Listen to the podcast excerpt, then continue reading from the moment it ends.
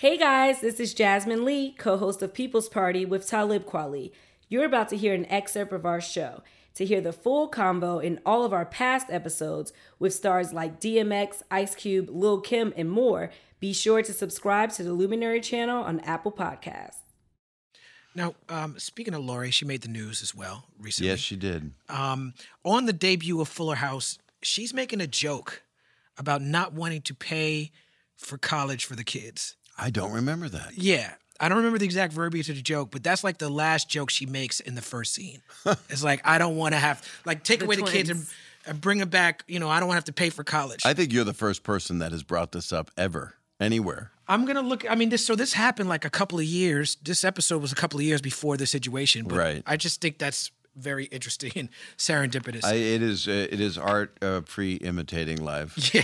I will say that, uh, and I've said it because Mm-hmm. people were always, you know, before COVID, you'd have TMZ around every corner, Mm-hmm. Right. and that's where your big interviews come. I'm like, I'm sorry, I don't do mobile interviews, Right. but all, I, all I, you know, right?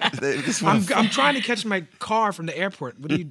put me in a chair or on a couch. I'll talk to you. Let's go with a couple cameras. right. But I just my. Mm-hmm. answer is I love who I love, and I Yeah. love her, Yeah, and course. Mm-hmm. she's she's a wonderful person, uh, and that's it. Yeah. You know, people go through shit. Nobody. I got gets, friends who go through shit too. Me We too. all Definitely. do. We all do, and we're in a canceling time where you could I could say something here, you could say something, Mm-hmm. but you can't get canceled because you're so. They tried, it didn't work. They've really try every day. I don't know if you know Do this about really? me, but they, they try to cancel me a lot. Uh, they were trying to cancel me over jokes that I told that they take it out of Mm-hmm. context, and I wouldn't do them today. Right. And I'm sorry they exist on but tape. in the context of what of the time, that's what you know. Comedians, comedians obviously can't apologize. It's something that we've established because we've had so many comedians on this show. But um, comedians do grow, which is why you're saying, okay, I'm not going to apologize, but I can grow. Well, it was funny, yes, I mean, I wrote a book called Dirty Daddy. Yeah, which- you did. And, and that in that book, I told a story about something, a few stories, Mm-hmm. because I thought that sells books. And they went, "Oh, tell a story." So I embellished a Mm-hmm. thing that happened on the set, which I don't want to talk about because Mm-hmm. it's just. And I apologized. It's in the book, but they don't. I mean, I, I apologized right away. Mm-hmm. I shouldn't have done this. It was stupid. It was like a 10 second thing Mm-hmm. That we're not going to talk about with a with a stunt doll. But anyway, um, but we're not going to talk about it. But I would. I mean, I'm I'm the one that cancels myself. Right. know? I shouldn't have. You know, I didn't have to say I did something that disgusting Mm-hmm. and stupid, but it wasn't done in a disgusting way, even though it was, and now definitely is perceived that way. Mm-hmm. But I. I am sorry for people that have been through terrible stuff, but comedians, if you look at a lot of comedy mm-hmm. uh, 30 years ago, 20 years ago, 10 years ago, and watch how comedians worked or watch comedy movies, a lot of times people would say stuff in the movie that you would deem racist mm-hmm. today or deem, oh my God, that's pedophilic or mm-hmm. that's violation of someone. But the point of the that comedy then was trying to go, look how horrible this is. So I'm going to point it out and do that joke. And then you go, whoa. But they don't, but that intention doesn't travel and it doesn't do well with time. And it's not even part of my consciousness now to do a joke like that, mm-hmm. you know? And Sarah Silverman talked about this. You know, I would not do that joke mm-hmm. today, but it was a time where you're calling it out. Chappelle says that the reason that he did Sticks and Stones is precisely what you're talking about. Sticks and Stones starts with him doing jokes about, you know, if I was uh if I was a pedophile, Macaulay Kid Culkin's the first kid I'm fucking. Right. And he's like, the point of that joke is, well, clearly I'm not fucking kids. That's the whole the And point. it's a horrible thing to do. Yeah. But he's also saying that Macaulay is adorable right, right. because he is. Right, right. But not not sexually. Right, right. But if you're going to use a famous name, I mean, that's also, uh, you know, and I know Macaulay and I, I love the guy. Right. So it's just it's um it's hard to explain to people levels, and we are in a sensitive time where I I feel I have to be conscious, and I do something that happened naturally. So this whole thing with Yellow Springs and Dave, um, and my closeness with him. is really, and my friendship with Bill Burr, it, the, the the people that are trying to, you know, shake people up or say something that yeah, this isn't going to go over well.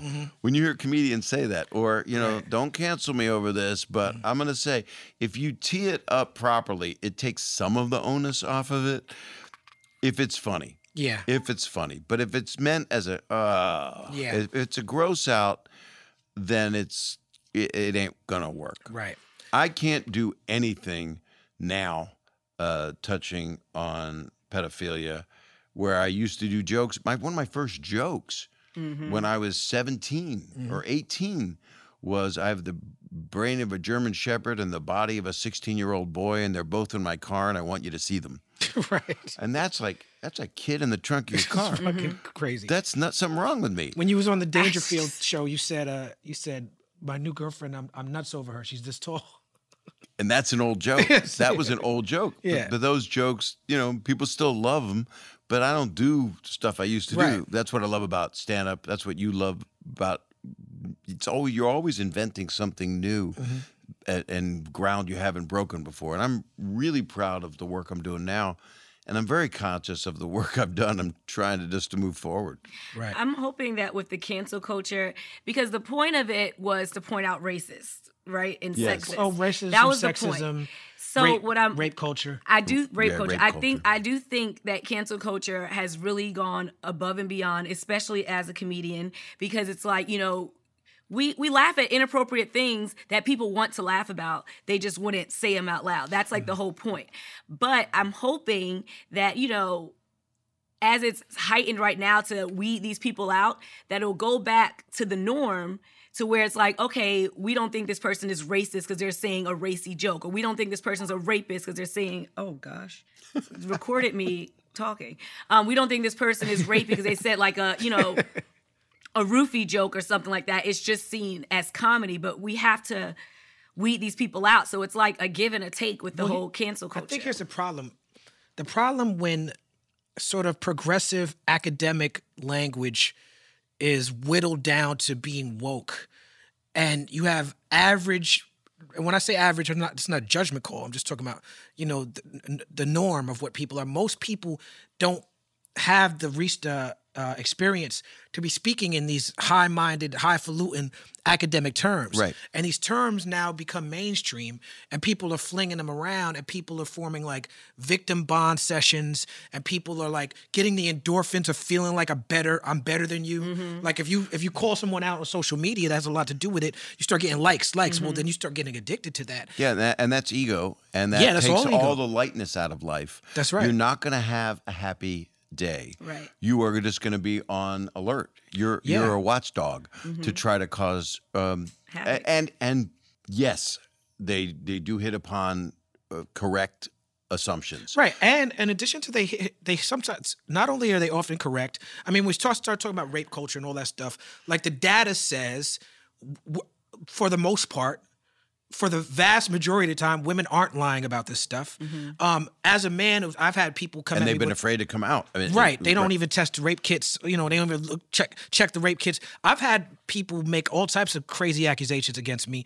They haven't slowed me down as a performer, as a man, and I feel like that's my male privilege. Right. I feel like if I was uh, responsible for any of the things they're accusing me of, it would be different. So you've been accused of actual actions. Yeah, absolutely. I've been accused of things I've said, and people see like the roast that they roasted yeah, the me, roast. Yeah. and and how people did a lot of those kind of jokes, which I didn't like, and I Mm-hmm. Didn't want them at who they were directed at. But they You did tell them to suck your hundred million dollar cock at the end. Though. I did do that. Yes, you did. You but that was know. to the the dais. That Yeah, was to I know. all the I knew what that comedians. was. But but a lot of the people, a lot of the the Gen Z, Mm-hmm. who I want, who are the future. So I don't want them to be like this. Yeah. are looking at a roast. And they're saying, well, if they're doing jokes about this, it's got to be true. Right. like, I'm sorry, it's not the news.